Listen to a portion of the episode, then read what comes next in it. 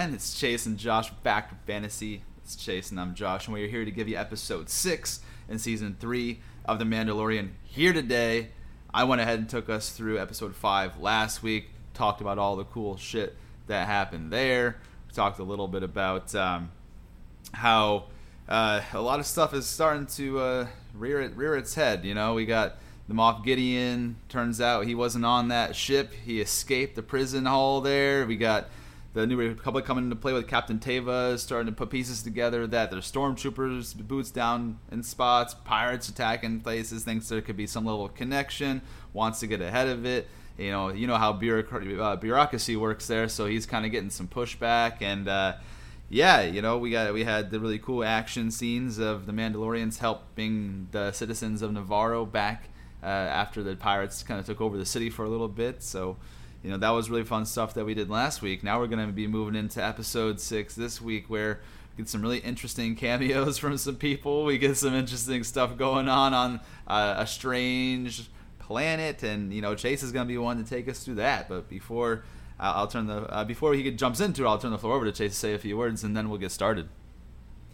Yeah, man, this one has some interesting appearances on this episode. So, but a lot of cool stuff to get into. We're in the thick of it now. We are in uh, the meat of Mandalorian season three, man. Just cruising on a spaceship here. So, yeah, let's get it going. Malice in the chalice, man.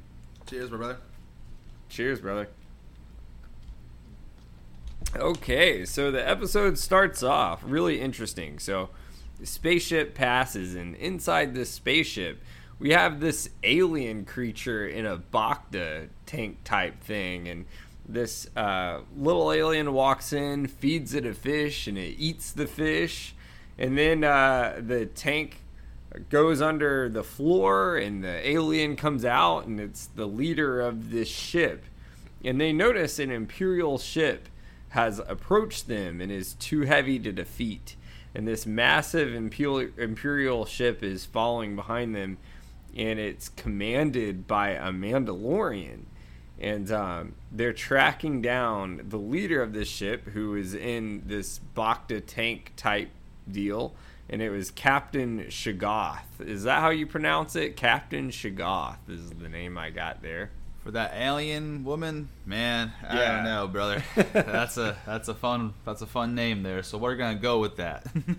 yeah, or we call her Pink Alien, either one. Anyways, Captain Shagath. So uh, the other ship is actually led by a man named Axe Woven, and they have been commissioned to uh, take uh, commissioned by the Calamari Viceroy uh, because they are under the impression that Shagath has absconded with the son of the Calamari Viceroy. And uh, what happens is, you know, he, he calls her out on it, and at first she's saying no, she's not engaged in that. But we learn it's a bluff, and the alien son comes out and uh, tells the Mandalorian Axe Woven that they love each other. Hey man, just real, she, real quick, it, yeah. it's Axe Woves. It's it's W O V E S. It's Axe Woves. Woves, Axe Woves. Oh, okay. I thought it was like woven something, like knitting. Axe Woves. Anyways, the leader of this Mandalorian ship, uh, he the alien son is telling him that uh, they love each other, but Shagath, the pink alien, says, you know, you just need to go, get out of here and go. And then the Mandalorian that are working for Axe Woves uh, take this alien son of the Calamari Viceroy onto their ship and leave. So uh, then we have uh, so this Mandalorian is a this the Mandalorian have this alien son on board that we learn is actually a prince. Uh, then we jump over to Bo-Katan, Din Djarin, and Grogu arrive on the planet that Axe Woves uh, leads on this planet uh, leads his Mandalorian crew, and the group notices that there's Imperial droids on this planet in this independent world and they're wondering why that there's imperial droids here. And then we get our first big cameo. Very interesting. Two big cameos, I guess. so we get there and like the leader of this area, I guess he was like a leader. What would you call what he was? Like his role, he was kind of like a king captain sort of thing, and his queen there. Before I give away who the cameos are. Well, it's it's weird because he was like a captain uh, that was with the Imperials first, and then he went through like that that amnesty program and now he helps lead this planet called Plazir 15. And uh, I'll let you be the one to, to break the ice of who this actually is. But yeah, it's him and the Duchess. So the the woman is the Duchess of, of it, and you know he helps. They they kind of rule together over this planet. So I'll let you go ahead and, and spill the beans on who these uh, cameo appearances are made by. Yeah. So the first one. Um uh, yeah, I I don't know if you all have ever seen the movie School of Rock, but it's Jack Black, baby. And then the other one, speaking of music, got my hair done, check my nails, baby. How you doing? Lizzo, feeling good as hell. it's by his side, baby. I don't really know why they do. I'm imagining. Quick side note here. We'll stop for a second to discuss this they had to have paid them like a good amount of money. Like you don't think they probably just did this out of the goodness of their soul, do you think? I just I'm just curious as to how either of, of these uh, key entertainers in the world today make make it into the Star Wars universe. I think I honestly think it was probably for the entertainment value and just because it'd be funny. Because honestly, they are both very comical individuals. Like Jack Black's a comedian, Lizzo's fun. You know, I, I, I don't know if there's any rhyme or reason to it other than the fact that like, eh, let's just throw this out there. Let's have a good time. I don't know. Yeah, I'll take it. And just for the sake of this pod, I just kept calling them Jack Black and Lizzo, but I'll let Jay Nelly correct me on their actual names at some point. Yeah, so Jack Black is Captain Bombardier. That's like, that's his mm-hmm. name there, Captain Bombardier. And then it's just uh, she was introduced as the Duchess. I don't actually know the Duchess's name, um, but th- that's like the, the characters there that we are we are kind of introduced to it in that way. So that's all. That's it. Perfect. Yeah. yeah. So let's dive back into it. So they greet them with this big like dinner, like welcome to our planet, and we learn uh, so Jack Black's character tells them that they rebuilt the planet after he worked for the Empire. And um, that's why there's actually Imperial droids that are on the planet there.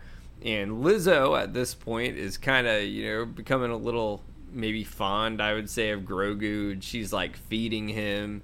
Um, and uh, the captain, Jack Black, says that they can't have a military because of his imperial past, and their money goes to resources. And he mentions that have they have this problem with malfunctioning droids on the planet, and they need their help destroying these battle droids um, that are going off their procedures going on. And if they do, their planet will actually recognize Mandalore as a sovereign society. So, uh, yeah, you want to comment on that there?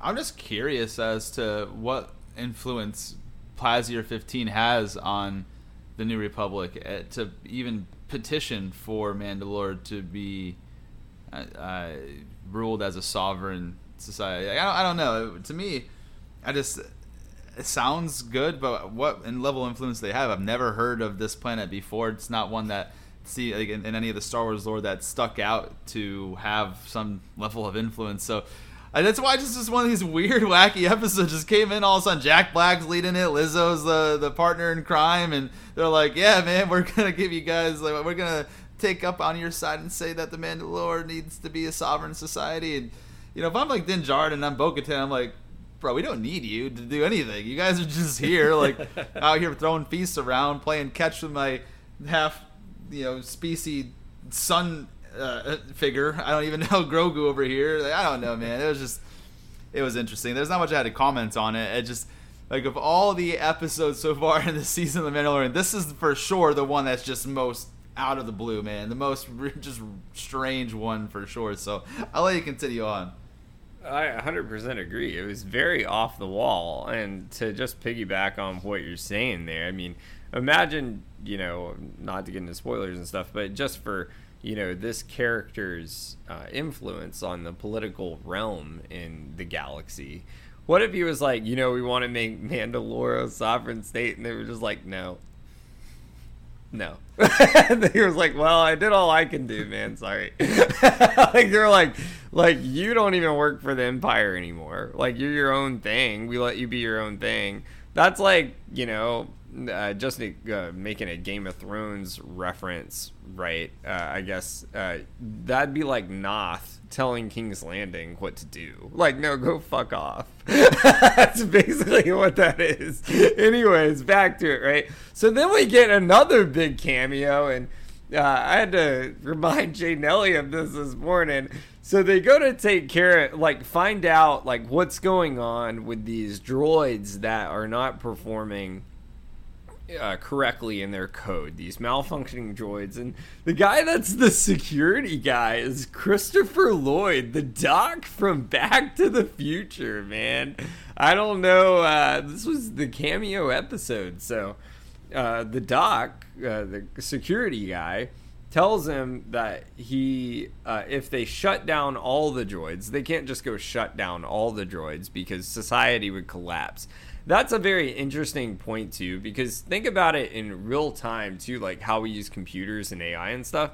Imagine today. Imagine if someone just decided to shut down all wi-fi or all computers or something. It's very interesting. Uh, think about that. Like if someone takes away something that's become an integral part of your society and how uh, you know the economic system moves it technically could. Like, imagine if you just shut down all the droids. Like, people would freak out. Probably. That was a good point. Well, I honestly don't. Just because I know how this episode ends, since we saw it to, to go through it here. Yeah. I don't necessarily think that it was um, like him saying that because he really believed that. But yeah. to his point, and where the point he was actually trying to make here was not that it was more so the people of this planet have become comfortable because they haven't had to work. They, they've been able to spend their time in recreation because these droids do everything for them. There's no work to be had, and it's still a level of affluency since they, they're they're kind of following the protocols that were put into place when they were given like the independence of there. As long as they're following these rules and stuff, you can kind of operate on your own. Now the citizens you know they, they got all these droids and all these computers doing everything for them. They don't have to go to work. It's like it's like you know I, if i didn't have to you know go to work uh, in my day job i can just kind of sit down and do anything recreationally whatever. And it's kind of like that. And so he thinks it would disrupt the the um, flow of the planet if we get rid of all these droids. Now all of a sudden everyone's got to go back to work. They probably have some level of anarchy in the streets. They got so comfortable and so used to doing this and then you do a flip of a change like that without like having a plan and process, it probably would put that that planet probably would go down quickly, you know. So that makes sense in in that realm. But obviously, I think we all know there's some like ulterior motives to uh, to him wanting to keep the droids active or thinking or convincing them that they needed to keep the droids active. And I'll let you kind of continue on. Yeah, no, absolutely. So, anyways, this guy tells him that Din Djarin and Bo-Katan need to go visit what's called the Ugnaughts, which is basically these those little alien creatures that uh, they operate on droids and make sure you know they're performing mechanically correctly up to standard. So they go down there and see the Ugnaught leader, and Din Djarin tells them that there's malfunctioning droids. And originally, this uh, little alien Ugnaught leader is offended uh, and basically basically thinks he's talking down about his work. Um, and Din Djarin tells Bo-Katan that they see the word malfunctioning as an insult to their work. Um, but eventually, the leader Ugnaught gives the location of the droids and where they're located that they can find them to inspect them for malfunctioning parts. Well, they get down to these droids and it this is really cool because you kind of start to see some of the droids that you saw like back in Star Wars Episode One and that sort of thing. Kind of took me back there. But Din Djarin does this very, uh, um, I would say, a very out of the ordinary, unconventional way. he starts kicking these droids. And Yeah. real quick to kind of go back to the Ugnaughts for a second, I thought he, he made a really cool. Uh, because, like I said, I, I mentioned this last week when we were talking about how the Mandalorian does a great job of pulling old characters back from earlier episodes and earlier seasons.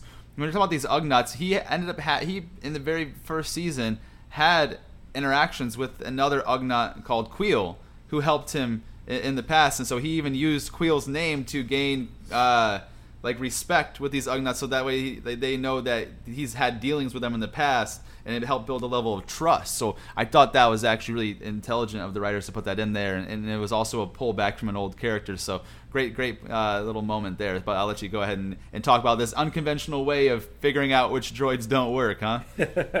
no, excellent point. So, yeah, he kicks this droid, and eventually, it, you know, it begins to fight back. So now we know, like, there are droids that are malfunctioning, and we have the Star Wars chase again. So he like chases him down, eventually tackles him by diving through a glass window. But before he pin- finishes him off, you know, Bo Katan, always wanted to save the day, shoots it down from the back from behind. And uh, they discover on this malfunctioning droid, Bo Katan finds a spark pad on the droid that says resistor. And it's a droid bar and has an address on it. I just wrote down at this moment, what the fuck? Like, so we get to this droid bar. Oh, they're partying up. It's all the droids are there. And if you look close, like instead of beers, it was oil cans where they were drinking like oil to lube them up. What you think of this droid bar, man? It was pretty fucking cool, but I was like, where the fuck did that come from? Like, where the fuck are we going here? What'd you think when we got to this droid bar? Thought was very unique and I thought it was cool. I honestly, as funny as it is uh, and off the wall, so to speak, I thought it was pretty creative that they created a bar or a hangout for droids that you know we can kind of get an idea of that and that oil is what they drink instead because that's what keeps their engines running. I wonder if very similar to there's different types of beers, if there's like different potencies of oil that make them feel a little buzzed up or something. I don't know, man. It's kind of cool. I actually really enjoyed it. I had no problem with it at all. That was perfect. Like you go to the bar and you're like, "Do you want synthetic or full synthetic?" Full synthetic's an extra ten. be sick though. Taking like oil shots, like oil bombs, fucking badass, dude. Anyways, uh, so uh, after they get to this bar, they go to like the bar droid. Uh, I didn't catch his name. Did you catch his name for the bar droid? I didn't catch his name. Nah, fuck the bar droid, dude. Who cares, dude? Anyways, they get there. Uh, you know, Din Djarin's kind of playing like good cop, bad cop at first. They're starting the interrogation, but the bar droid eventually agrees to help and like says, uh, basically, you know, because they don't they want to help because they don't want to get replaced because like a bad malfunctioning droid would cause the humans to want to replace them, but he says this uh, Nepenthe, uh, this Nepenthe, I guess is how you say it, patches droids and goes there uh, and pro is there to like program changes. Um, but like these programming subparticles are causing these malfunctioning droids to come from the latest patchwork of the Nepenthe. So now they know where it's coming from. Is this guy is coming in to do patchwork on droids and is causing these malfunctions. So, while attempting to get the subparticles, they go to this like lab area where this employee is like looking for like the subparticles and the information. And Din Djarin, Bo Katan, and the employee there get attacked by a droid. Din Djarin slices it with his dark saber. I feel like he only has one move. It's always like the up and down. Slices it, it's done. And then the employee says that the particles are actually nanoparticles and it has a chain title. And these were requis- requisitioned by the security office, which is illegal. That's our big key point here, our key development. Um, and there's no record of the transaction occurring, but there is a name on the report, and it's the head of the security commissioner, Helgait, also known as the Doc from Back to the Future. So now they know where this is coming from. So they head back that way. Bo Katan and Din Djarin go see the head security commissioner, Helgait, and he threatens to hit the failsafe button that he's had uh, which originally he was saying don't shut down the droids, and he had the button there. Um, and tells them he will unleash all the droids into battle droids.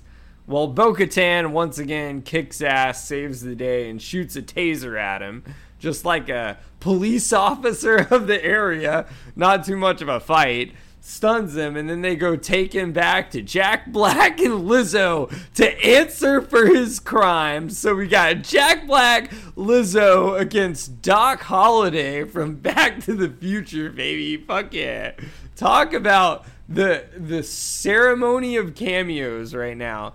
And uh, he's there, and they exile the security officer uh, Helgait to the moon of Paraquat, and they give Bo Katan and Din Djarin the key to Palatar and Knight Grogu. So, you know, they're going to stick up, I'm assuming, and, you know, stick to their word, hopefully, at some point. So you got that sovereign state. But now we know everyone's in good graces over in this city. Uh, and then the really the most important part of the episode, we're here now. Uh, so Bo Katan goes and sees Axe Woven uh, in trying to get his aid, right? And um, they wind up, you know, he wants basically they challenge each other. Uh, she challenges him to command his fleet.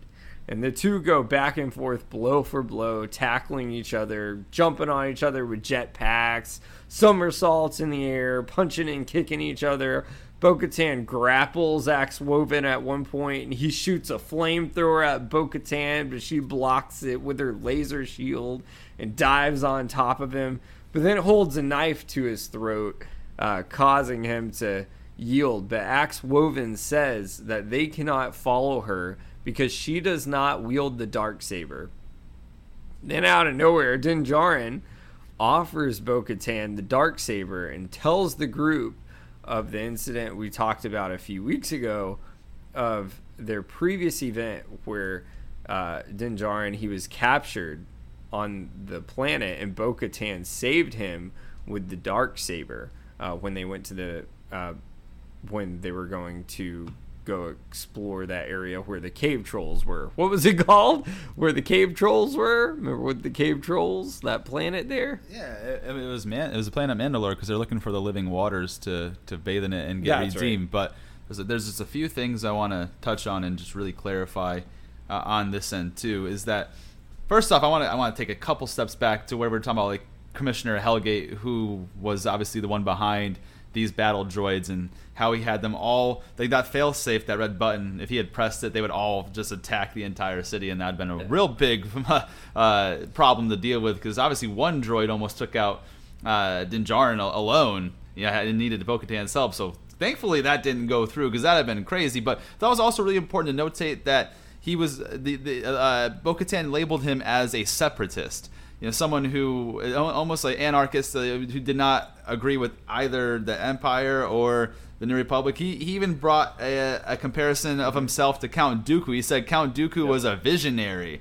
You know, so it's he kind of viewed himself in, in, a similar realm to Count Dooku, and I thought that was really interesting. Again, pulling characters from other parts of the Star Wars universe in, into this, and I thought that was really, really, really cool uh, to deal with there. Now, to fast forward to this whole like battle thing, it wasn't so much that the the issue here, not the issue, but the point of Din Djarin handing the dark saber to her and saying that like, that um, she she didn't necessarily save him with the dark saber. He he had been defeated by this creature, and she defeated the creature with the dark saber, and because of that, like correlation. They're very funny because I know we made this uh, before we even saw this episode. We talked about this a few weeks back. And we talked about the importance of how the, you know how Bo-Katan looked like she was so much more comfortable wielding the dark saber that it was almost it's almost Elder Wand esque from Harry Potter, where yeah. you know Draco disarms this per disarmed Dumbledore, so the Elder Wand belonged to him, but Harry disarmed him, so it belonged to. Harry. It was very similar to that. Like yes, the that creature defeated Din Djarin, but then Bo-Katan defeated the creature, so she is now like the rightful owner of the dark saber. So I definitely want to kind of put that into context a little bit. Yeah, hundred percent. So right where I was getting at there, uh, just like you said from the previous event that happened, uh, so that Bo would be the rightful owner of the dark saber, and Axe Woven acknowledges that the blade would belong to her, and. And Din Djarin, just to sum this up, the dialogue here, Din Djarin said, Would it not belong to her? And Axe Woven says, It would. And Din Djarin says, I return this blade to the rightful owner. And then Bo Katan turns on the dark saber and wields it as the rightful owner. And the episode ends. What takeaways did you have about that episode? I feel like we could have cut, like, unless, just a side note here, and I'll let you give your takeaways. Unless Helgait winds up being some antagonist in the future, I feel like we could have cut almost that entire episode out and put that ending at like the end of like another episode or something. I, I don't know. What's your thoughts? It seemed kind of like a throwaway episode in a way, or not even just throwaway, but more of like an entertaining episode, just something they put together just for viewing pleasure. Didn't have a whole lot to do with the plot because the whole point of them going to that planet is that's where the other Mandalorians resided on. That the armorer from last week we were talking about gave Bo-Katan the instruction to go, you know, bring that faction back so they can all come together as one people, as the Mandalorians again. And even though some would follow the way of the Children of the Watch, and some would, you know, just have the like you mentioned the modern way of behaving and acting in the Mandalorian culture. That that was the whole task. So to find these Mandalorian, they go to this planet where they were residing on, and that's where all this uh, I want to say hijinks starts. Is where you know they get there to find them. They ask for an audience with the Mandalorian. The Duchess Lizzo and Captain Bombardier, Jack Black. We're like, yeah, yeah, we'll, we'll set you up, but but you gotta help us out with this droid problem. And then you know we get this whole you know fun little episode where we got cameos from Back to the Future, from School of Rock, from truth hurts. you know what I mean? So it's just, I think it was more of a fun episode, but you're right. Like at the very end, that's where that is a, a high level of importance to where the, the series goes. Because now Bo-Katan's the wielder of the dark saber. She's now the rightful leader of the Mandalorians, and that's I think what the the we needed to get to eventually. But yeah, you're right. I don't know about this whole this whole thing on, on Plazir 15. I thought that was an interesting ad. I just really think it was pushed for entertainment value more than anything. That's what I thought about that portion. Now, if you ask about my takeaways as a whole for the episode, uh, he, I just don't know what role this stuff could have played because I'm, I'm talking. Obviously, I know the role for at the end, the ending part there, where the Mandalorians all kind of come together. But uh, like this whole planet is this planet gonna come back into play at all? I know that they mentioned if you do this for us, we'll petition that you all can run as a sovereign society. But again, what kind of influence do they have? You know, they just kind of came out of nowhere, and I don't understand the the importance of this planet. I, like I said, I think it was just more entertainment value. I don't know how much it added to the plot line of anything. I don't know if uh, this is gonna rear rear its head again in the future. Maybe Captain Helgait escapes from the the moon that they're gonna put him in prison on for a little bit, or maybe Moff Gideon picks his ass up off that moon and makes an escape, and all of a sudden he's part of the plans for the future villains, or what? I'm not saying I, I think that's the case. I'm just wondering like how can we justify having uh, this episode be the way that it was? You know, just kind of like a fun thing that we just put together with the ending being important at least to the plot line. So, uh, like I said, I think it was very entertaining. It was fun, but as an episode in the series for The Mandalorian, I just don't know. I don't get its importance outside of the last 15 minutes, maybe. Right. That, that so that's kind of my takeaway on it. I enjoyed it. It, it was very fun to see. I just I don't know. I, I think we could have done gone a different route. But look, every I think I think there's something to be said for. I think. I think there is something to be said for just something enjoyable for people to watch. You know, it doesn't always. Uh, we are all most of the time stuck on trying to review and analyze and make sense of what we see on screen. That's our job, mine and yours.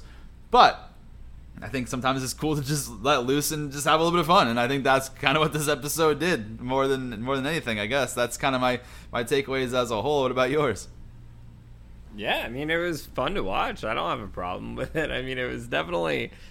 I mean, I just kind of wonder, like, I mean, I wonder if they're trying to attract more of like the younger audience too, trying to like get the whole audience involved. But wait, wait, wait, wait. How the hell? That the younger audience, Jack Black, Jack Black's old. I okay, I, I, relatively old. Jack Black's like our era. Like Back to the Future is way before us. Like what? Like just with Lizzo? That's it? Like that's that's gonna be what we use to attract the younger audience? One artist? Like no, I don't think that's it at all. okay, fine. Well, I mean, people that maybe don't pay attention to it as much, I guess. I mean, it was just kind of like a throwaway episode. I mean, it was fun to watch. I thought it was hilarious, like watching the robots drink in the bar. They were getting their giddy up on, man. so, so that was fun. I just kind of like didn't really see the whole point of it. Like it was kind of like you know, up until the last 10 minutes, there was really no point. I really like I mean, clearly, like Mandalorian has a big ass budget, so I think what probably happened was they had all this extra fucking money laying around. And they're like, okay, we got to get some good cameos in here. Then let's go ahead and get some cameos. Like, we already wrote these episodes. We know we got a shitload of money left over. We got to use them as tax write offs. You know what? Let's get the doc in here. You know what? Let's get Lizzo too. And then someone was like, hey, what about Jack Black? And they're like, oh, fuck yeah let's go ahead and get Jack Black. yeah, baby. That's a great idea. Now, what I guess, but overall, it was a very fun episode. There weren't really any plot holes. Like, it was cool. Like, they pieced it together great. Um, you got where you were needing to go to. So, you know what? Yeah, I'll give it a. You know, I really didn't see the point in it, but judging from just a fun perspective, I can give it an A. I don't have a problem with it. I mean, was it Game of Thrones? Absolutely not. but it was cool to see, I guess. Uh, yeah, so I mean, that's really all I can say. There's nothing too deep about it, unless, like, Dude, you know, I'll get into a debate in a minute. Do you know what it reminded me of? It reminded me of if, like, I don't know if you've ever seen this movie or not, but if, like, Spaceballs met Star Wars. Like, yeah, absolutely, hundred percent. Well, I haven't seen Spaceballs in like a really long time. The '90s throwback, man.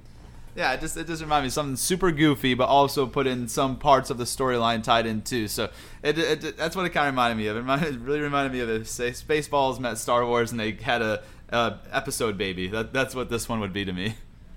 hundred percent agree. Yeah, man, what debates do you have for this episode here? Well, I guess the biggest thing I could kind of ask is what the fuck happened to these droids? We never got any sort of conclusion. Did we just keep them around? That that failsafe button's still there, so if anyone wants to come over and just press it, that planet's fucked. Like we never got a conclusion. Yes, we found out who. We we got the who out of everything yeah, it was Captain Helgait. Sick. But now what? Like, like, how do you deprogram all of these droids? How do you take the the you know bad parts of them out that are programmed to attack? And on top of that, how do we get this fail-safe button the hell out of reach of anybody? Anyone can just walk over there and be like, boop, and all of a sudden that planet's under attack by these droids. Like I said, you saw what one of these battle droids did and had gave Din Djarin a very hard time, and Din Djarin's probably a top tier warrior in, in the galaxy, right? He's maybe not number one, but bro, probably top like twenty or something. You know, it's it's yeah. something that's difficult. So you that's just one. You imagine six, seven, eight of these fuckers, however many, uh, fifteen I think it was actually that were brought in uh, uh, unregistered illegally through an individual contractor, which was supposed to be super fucking illegal. I was like 15 of them or something. But you imagine that that that planet's in trouble, man. That planet's in trouble. But we got no resolution as to what happened to these droids. So I guess my debate is like, what happened to them? Where do we go from here? Are we just gonna kind of leave them hanging around and maybe they'll come back into play later in a bad way, or do we just kind of plot hole it and move past? Like, what, what do we think, man? That was actually the perfect debate question because I can kind of answer it with what my debate was. So then I guess you'll kind of debate back with me. I guess the reason they did this, I'm going to give them benefit of the doubt. I guess Security Commission person Helgait is going to play a big antagonist going forward. He kind of has to, I guess. I guess you're going to keep Doc Holliday on the payroll, man. I guess that's what you're going to have to do. Uh, otherwise, Jack Black, I mean, I guess he's got some uh, coding experience and he's going to go recode all those things. Where uh, why Mr. Helgait is exiled to the planet Parquat. I guess we're going to go to Parquat at some point. I have no idea why. Poor K. it makes really no sense to me. I feel like this I personally feel like this episode was a big ass plot hole. Like they needed some filler and needed an extra episode in there.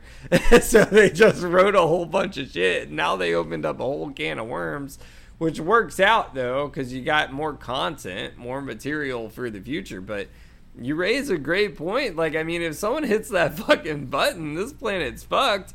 And I don't even know who took over in the security thing. Maybe it's that girl that was working for Moff Gideon. She's going to take a spaceship over there and she's going to be working on the inside. And then Moff Gideon's got a whole bunch of fucking malfunctioning droids too. So who knows, man? It, I don't know. I think this planet's fucked if they keep that in the writing. But me personally, I think maybe it was a plot hole that they didn't think about. Or I'm going to give him benefit of the doubt. Helgait's going to be one hell of an antagonist going forward. And he was over there just playing kiss ass at the very end there, where he was saying he was, I'm sorry, but they still had exile. I think he's got. He's got some tricksy and false to do on that planet Parquat. Poor K. Yeah, that's what I think. That's what I think. What about you? What do you think? Yeah, I I'd be very surprised if we saw Commissioner Hellgate again. I don't think I don't think very very seldomly. I can't even think of the last production or or work that a fun cameo was brought in and then made an integral part of the plot line. I don't think that happens too often. So, um, you know, I don't I don't know. I don't see him making a reappearance. I think that was just more of a fun episode it could be. I just think it might just they haven't they didn't think about it. They didn't think about we need to tie up this loose end with the droids. Maybe it's just something that as an audience we were just supposed to accept that oh they'll they'll take care of it. We don't have to think about it again. But nah, man. Like, to me, I'm just like that's that's a big whole deal. These battle droids are a pain to deal with, and you have to show at least uh, even if you just explain you can explain it away in one or two sentences uh, jack black could have been like okay cool you know uh, we're gonna get to work on decoding all of these battle droids now so that way they're decommissioned with their the the, the in, internal structure that makes the programming attack others. So like just a quick thing of what they're gonna do. We didn't even get that. We didn't even get like an explanation of the plan. You know, we just got okay. This is Commissioner Helgait. He was responsible. Thanks for figuring it out for us. We're gonna give you the audience with the other Mandalorians now. Everyone shake hands, smile, and we're all gonna go our separate ways. So that I just think is more of a oversight, as in they didn't find it that important to discuss because I don't. I just think it was one of those just fun entertainment value episodes. I don't think they really thought about it too much. Yeah, I mean, I, I agree with you. I think it was a big plot hole. I mean, I think you can spin it a certain way, but yeah, man, I don't know. I don't think unless Doc Holliday is really trying to I keep saying Doc Holliday. His name's the Doc. The Doc Holliday is from Tombstone. My bad, guys. You know who I'm talking about. you know who I'm talking about. Anyways, the Doc, the Back to the Future guy, not Doc Holliday from Tombstone. So forgive me on that one, whoever he is. I don't think he's ready to go sign a contract for the Mandalorian unless and I don't see them building time machines anytime soon. But Mandalorian, and he used to drive a DeLorean. I can see the connection. I can see where they got the idea. They were like, "Hey, we need a cameo. Cameo. This is the Mandalorian. He used to drive a DeLorean. He's a mad scientist. Bada bing, bada boom. It's happening, guys. But I think overall it was one big ass plot hole. So, what debates did you have? Uh, any other debates on that though? No, but I want to give my takeaway on why I think that maybe some of these cameos happen. I just wonder if these uh, actors and actresses just loved Star Wars so much growing up that now that they're in a position of publicity, they reach out themselves and be like, "Hey, like, what do I do to gotta get in on this Mandalorian shit? This is kind of cool." And then Jon Fa- Jon Favreau and Dave Filoni are like, "Well, you know what? We'll just we'll we'll sprinkle in an episode where you can come in real quick. It'd be really great." And so I think it's just these actors and actresses love Star Wars so much growing up that they want to be a piece of the that get get into the new ones, and it's always it always tends to be random ones, right? It's never any wildly like for example uh, we haven't seen Dwayne the Rock Johnson in there. We haven't seen Tom Cruise in there. We haven't seen Brad Pitt or like I, I want to say I don't want to break down people by like listing of celebrities but it's it's always these off the wall ones. I haven't thought about the doc from Back to the Future in years. I don't remember the last time I I didn't even recognize him as such. Chase is the one that had to tell me. I had no idea that that was the doc from Back to the Future. And then Jack Black, dude, I don't remember the last time I thought about Jack Black. Maybe Nacho Libre back in the day, dude. I don't know. and then Lizzo, Lizzo just off the wall because she's not even technically an actress. She's a, a, music entertainer, right? So it's just I I don't know. It's always it ends up being these very uh, uh, random individuals, and I think that's what makes it even more fun. Is that you're getting these these cameos from just the most off the wall uh, individuals. So I, I, find it I find it very fun, and I, I, enjoyed it. It was an entertaining episode. It's just obviously it's uh, not one that really coincides with the plot too strongly. that that's on that end, but. In terms of any other debates or other things I wanted to discuss as it pertained to this episode. Yeah, I guess the the other thing I would talk about is the whole passing. This is something we need to talk about. The passing of the dark saber. And now that Bo-Katan has it and she's considered the rightful owner of it, of, of how this affects going forward. Is she now just going to be considered the consensus leader? Do we think that uh, obviously Axe Woves he was defeated by her and, and yielded to her, but he gave her the whole shit of, oh, you're never going to be the leader of our people because you won't challenge him for the dark saber. And then when he, obviously when he went to give her the Din Djarin went to give her the dark saber, she's like, yeah, it's well intentioned, but uh, it can't be like a gift. And he's like, it's not a gift. And he explains why he believes it should belong to her and sees if the other he asks if the other Mandalorian agree with him. Like, hey, is it does it not belong to her if I was defeated and she defeated my the, the guy that defeated me? And then they're like, yeah, I guess it works like that. And now she like holds a dark saber and like the episode cuts out. But I guess my biggest question is now are we just we follow, all following Bo-Katan and then we're going to go back to because I don't know how many Mandalorian were there either. It, it, still didn't seem like a ton. Maybe another twenty, another thirty. Are we now just going to go? From planet to planet, searching for straggling Mandalorian individuals who could come back and be a part of this culture they're trying to rebuild? Is that what we're doing? I don't know. I, I, I are we just going to bring those back? Now she's got control of that fleet again. We're just going to bring that back to Nevarro, and then we're going to start little by little rebuilding the planet Mandalore and end up moving back there. Like, where did, what does this signify going forward now that Bo-Katan is the wielder of the dark saber? Yeah, and I want to back up just a little bit there because about the cameos, I think you're definitely on to something. Like that had to be something I you know just an example, they actually did that in Game of Thrones with Ed Sheeran. I think we talked about it in season one of the podcast at one point where uh, there was that one little scene with him and Arya Stark where she had walked up on like some soldiers there and he was one of the soldiers. But that's what happened with him is that story is like he wrote the show and said like hey i'm such a game of thrones fan. I want to be featured in here so I think that has, and keep in mind, like with Star Wars, like following, you know, like that's probably you're probably onto something there. Like with the '80s and then being older, kind of. I I, I like it. I like where you're going with that. Um, and I do want to say too, like I think that's the fun part about Star Wars is you do kind of have some of these episodes here where you can kind of just shut your mind off and go for it. Like you don't have to think about it, and that's what makes it fun. You don't have to have like a really intense, like you know Westworld kind of thought, like what's going on with AI here and there, right? Like just kind of shut your mind off and have fun, enjoy the action scenes, and embrace what's going on. Now I'll jump into your debate there. Um, I would say, I guess her rule now is she's gonna try to. I guess they wanted to get to that point, which I'll answer like I'll throw a debate at you in a minute about how they got to that point. But my thought is is with this dark saber and now with the armorer making her like kind of like the lead Mandalore that walks in both worlds.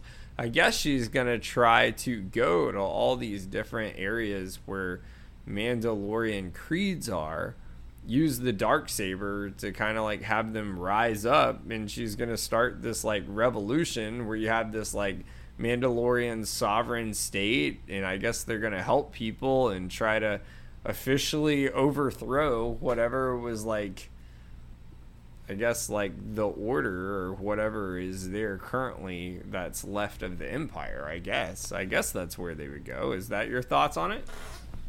Just don't know why. Like what? Like uh, it's not the Mandalorians aren't the police of the galaxy. You know what I mean? Uh, they yeah. they are, for lack of better words, a lot of times like they're hired guns. They're just, you know they're mercenaries yeah, that mercenaries. yeah for sure. Uh, I mean that's not the the only thing that they do, but that's a part of, of their, their their culture. So it's like what other than the fact of the added benefit of getting the empire out of their hair and not having to worry about. Uh, I guess they, you know, actually, let me let me reverse my train of thought here, because I do get the point of it now that I I'm diving into it on this level that they probably want to eradicate the empire because the empire is the entity that destroyed their home planet. So if it's going to be out of a revenge type of deal, then I can understand it. That would make a little bit more sense if you know they since Moff Gideon and uh, the empire destroyed Mandalore and, and, put them in this position where they, they lost most of their population. You know, they, they got massacred and then they had to go into hiding for X amount of years. If we're going to spin it to a we want revenge on the empire for doing that to us in our home planet, making us you know almost extinct, then yeah, cool. I can I can get behind that. It's just more about the how and in what way are we going to go about it.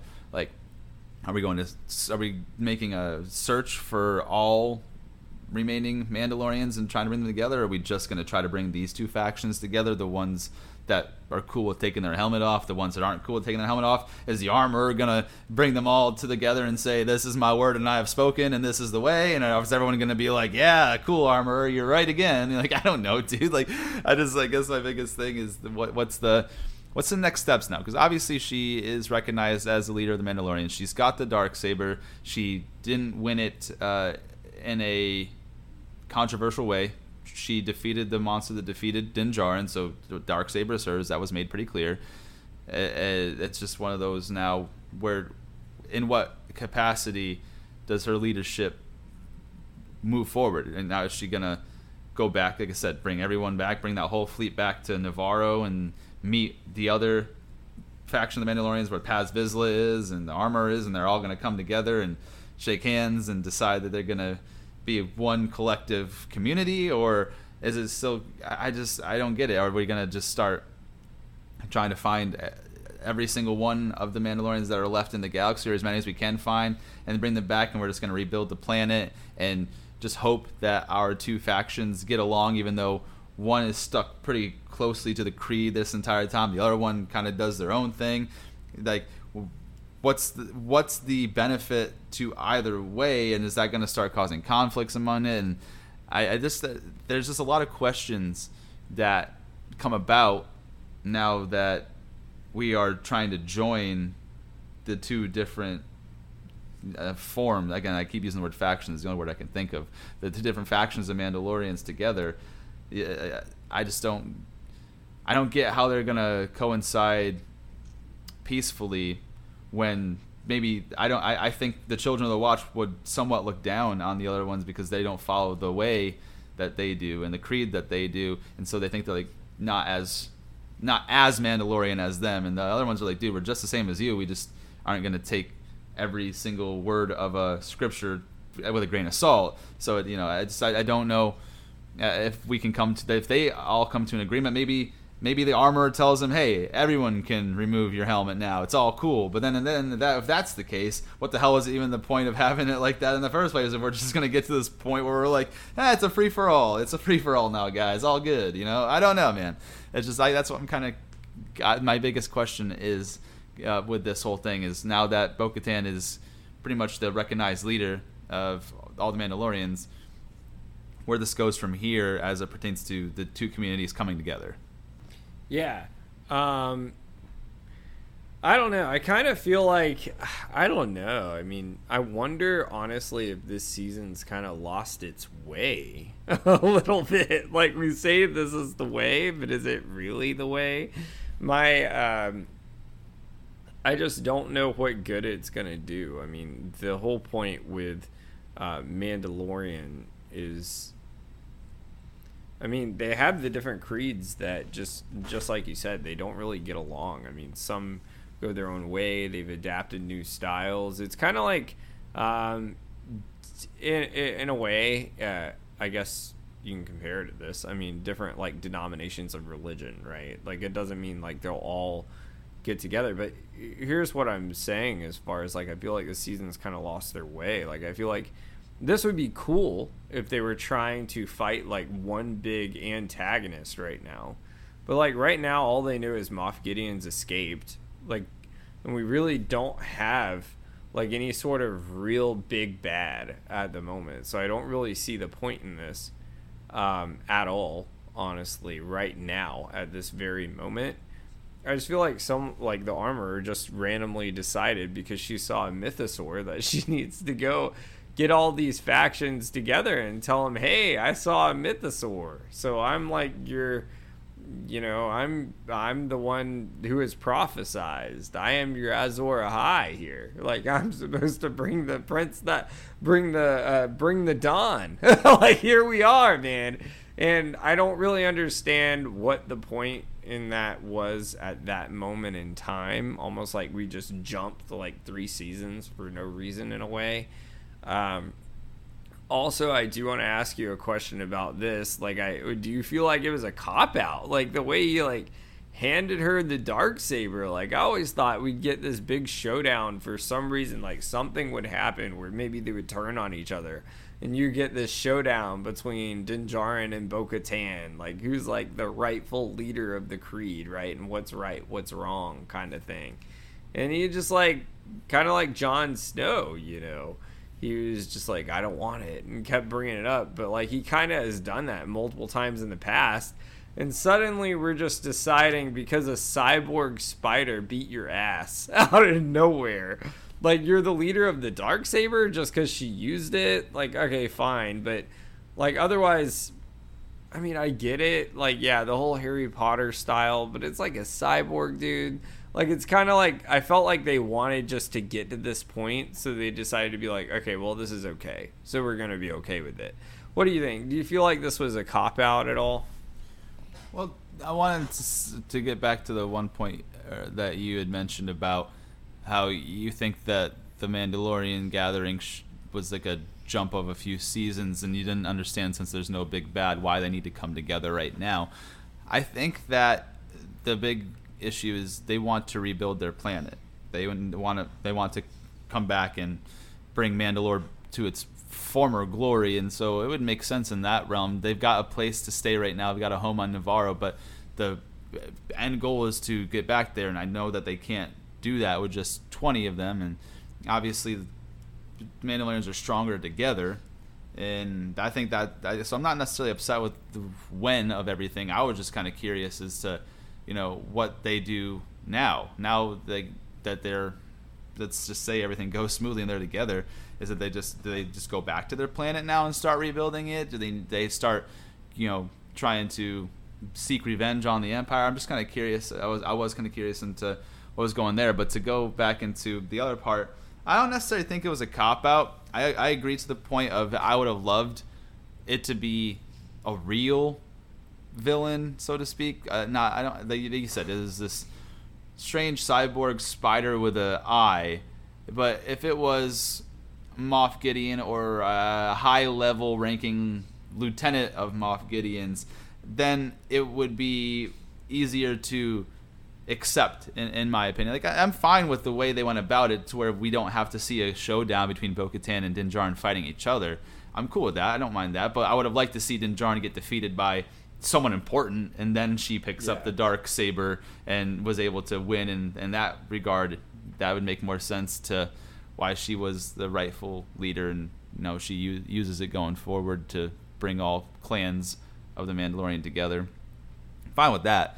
That's like the main thing. So I don't necessarily say it's a cop out, but I personally would like to see that um, from a more important character as opposed to this strange cyborg spider with an eye that we'll never see again likely that makes that probably ne- doesn't have any sort of importance to the storyline of anything Star Wars related. So that's the only big change I would make is that hey, let's have Din Djarin lose the dark saber to a badass that that it is important to the storyline, not some fucking creature that just trapped him in a cage for a little bit. You know, I don't know. Yeah, no, I and I feel like out of all episodes, like this episode is the one you wanted to do that. Like we just did a whole bunch of random shit, and like that's how you want it. Like I get it. Like that was a pretty cool ending, like a really important ending. But like on this episode, like that's how you want to end it. Like come on, man. Like if anything, like end the fucking season on that. Like that would have been badass to like end the season. Like you're talking about probably one of the most important moments in the entire Mandalorian series and we just threw it in after tracking down some malfunctioning robots. Like after we saw some robots getting their heyday on in the bar. Like what the fuck dude? Like i was just like it was so out of place. I was just like like the whole axe uh, i want to make sure i say his name right axe woven wover wove something woves just wove with axe, an s at the end woves. so, at the whole axe woves thing, I totally understand. You know, at the end, you do your thing. Uh, maybe he's like, uh, I agree to help you guys in some sort of capacity. Maybe he like betrays you later on. Whatever. Let him agree for like the moment, right? But like, dude, like you're just gonna fucking hand this shit over at the end of the episode. Like, here you go. Here's your crown. like, fuck off. like that was like the end. I was just like, dude, like like we saved this special moment for that. Like we've been talking about stuff like this since season 2. Really, we've mentioned things like that in passing in like the very end is like you wondered what this thing was at the end of season 1, right? Like, you know, in season 2 like we mentioned stuff like this and like wow, like this is what wow. Like you you saved like we wasted the good surprise on you. Like that's kind of what it was man but just my thoughts. I mean maybe i'm being overcritical. I just thought there could have been a cooler way to do that i don't disagree with you in terms of we could have put this ending on a more structured episode that made it super cool i do think that the last, like I said, the last 10, 15 minutes or so was, was, was fine. And like, it was great and it's important, but yeah, you, to attach it to everything that we just, the, this entertaining episode was kind of out of the blue. That was, that is something that we could have we could have just had an entertaining episode and just not put that in just yet, or we could have done it yeah. before with a different episode that was more. Like I said, stru- I think structured is the best way to put it. This one just like we already said multiple times. It was a form of entertainment. So just leave the episode as entertaining. Finish it off as entertaining. Make Jack Black sing to you like some school rock stuff. I don't know. Like say thank you to the city or they say thank you uh, like from the planet. They're saying thank you. They put on a concert and Lizzo and Jack Black sing together. You know what I mean? Like do something fun like that, and that's how the episode ends. But to switch it from that level of form of entertainment and lightheartedness to okay, now the Mandalorians have a structured leader that is uh, that is input and that dark saber is hers now. After all of that goofiness we just saw it's like what the hell? That was a little bit uh, interesting to, to say the least. And look I, I had heard before we started watching the uh, Mandalorian season three that there there it was kind of different from the first two seasons. And I never let that affect my judgment of watching it. I wanted to see it for myself. And I'm now starting to see the the parts that yeah, I'm assuming I didn't actually take a look in to see what issues people have what parts, but I'm starting to see for myself that in my own mind of the things I'm like, hmm, this is a little bit interesting. You know, I, I don't, and, and when I say interesting, not necessarily in the great way. I'm like, well, this, like, some things are out of place, some things aren't explained, uh, some things are left unchecked as of now too. It's just there's a lot going on, but there's a lot of great. There's a lot of great in this se- season. Don't get me wrong, but there's also much more moment. There's a lot of times I had I spent time. I tend to see myself having more questions about this show than I did in the previous seasons of The Mandalorian. So that that's kind of how I'll, I'll, leave that there. But uh, yeah, man, did you have any final closing thoughts before we, we wrap up for the day? Uh, just one final closing thought. Do you think uh, the writers are trying to find a direction with this season where they had more of a direction in the past two seasons, focusing more on Grogu's development and how he's going to be trained? And then they tried to want to learn more about the actual lore of Mandalore, which is what they wanted to do with the series overall. And they're trying to get there, but they can't necessarily find a proper way to do it. So they're just kind of throwing episodes at the wall. No, because I think so far this is the only episode that's been like that. I, I, think that this was supposed to be a level of entertainment. I just don't like how they piece together the entertainment with something key and something super important to just toss in at the end of an entertaining episode don't think they lost their direction at all. I don't think they've lost their way. I think that's a very dramatic way to think and a dramatic way to look at it. like I just simply think that um, they are piecing things of uh, things together to put us where we want to be. It's just more along the lines of I don't I I want I, in my opinion they're probably trying to incorporate a little bit, and it's almost like they're trying harder to do what they did naturally in the past seasons. Like you know, I would say season one and season two very naturally were they able to you know kind of put cameos in, introduce characters in and out, and it almost seems seamless. Where this season it's more, it's almost like when you know you're good at something and you you, you try hard at it. The best core, yeah. the best comparison I can put is you know a, a let's say someone who's really great at singing, has a wonderful voice, and they end up getting asked to perform the national anthem at the Super Bowl, and they just put just to just try too hard, you know, because they're on this really yeah. big stage. I think that's almost what I, I would argue. It's more along those lines than that they lost their way or they're looking for a direction. I just think that they they have developed the reputation for incorporating all audiences, the past, like the, the original Star Wars fans, people who know a little bit about it, people who know nothing about it, and getting them all interested. They're known for that, and so now, at least what I felt, at least in this episode specifically, it's almost felt forced. Like they're trying too hard yeah. to do that, and that's more along what I feel. That's my opinion on it. Yeah, I agree with that, man. Yeah, good call. But yeah, I guess they haven't lost. This is the way yet. no, I would say that I they're getting somewhere. Hopefully, I. I, this episode was fun. I'll leave it at that. It was a fun one. But with that, man, I'll let you close us out. Sounds like a plan, dude. Well, guys, if this is your first time joining us here at Chase and Josh Fact or Fantasy, we really do hope and you enjoyed what you heard and that you're going to stick around for a little bit. Uh, and for those who have been here since day one, thank you for continuing to be the shields that guard the realms of fantasy. We really appreciate everyone listening in and, and, tuning in to these episodes. We have a lot of fun bringing them to you. So uh, you're looking to figure out where you can find us in terms of social media, where you can follow along, leave comments, and uh, just kind of stay engaged with what we do on a day-to-day basis outside of our weekly drops of our episodes. We are on Instagram at official ridiculous patronus. We're on TikTok at ridiculous patronus. We have a backup Instagram at fact underscore or underscore fantasy. Backup TikTok at fact underscore or underscore fantasy. We have a YouTube page, which is Ridiculous Patronus. We have a Facebook fan page, Chase and Josh Fact or Fantasy. We're on Twitter, RP Factor Fantasy, Snapchat, RP Factor Fantasy. Uh, we have our own website, ridiculouspatronus.blogspot.com.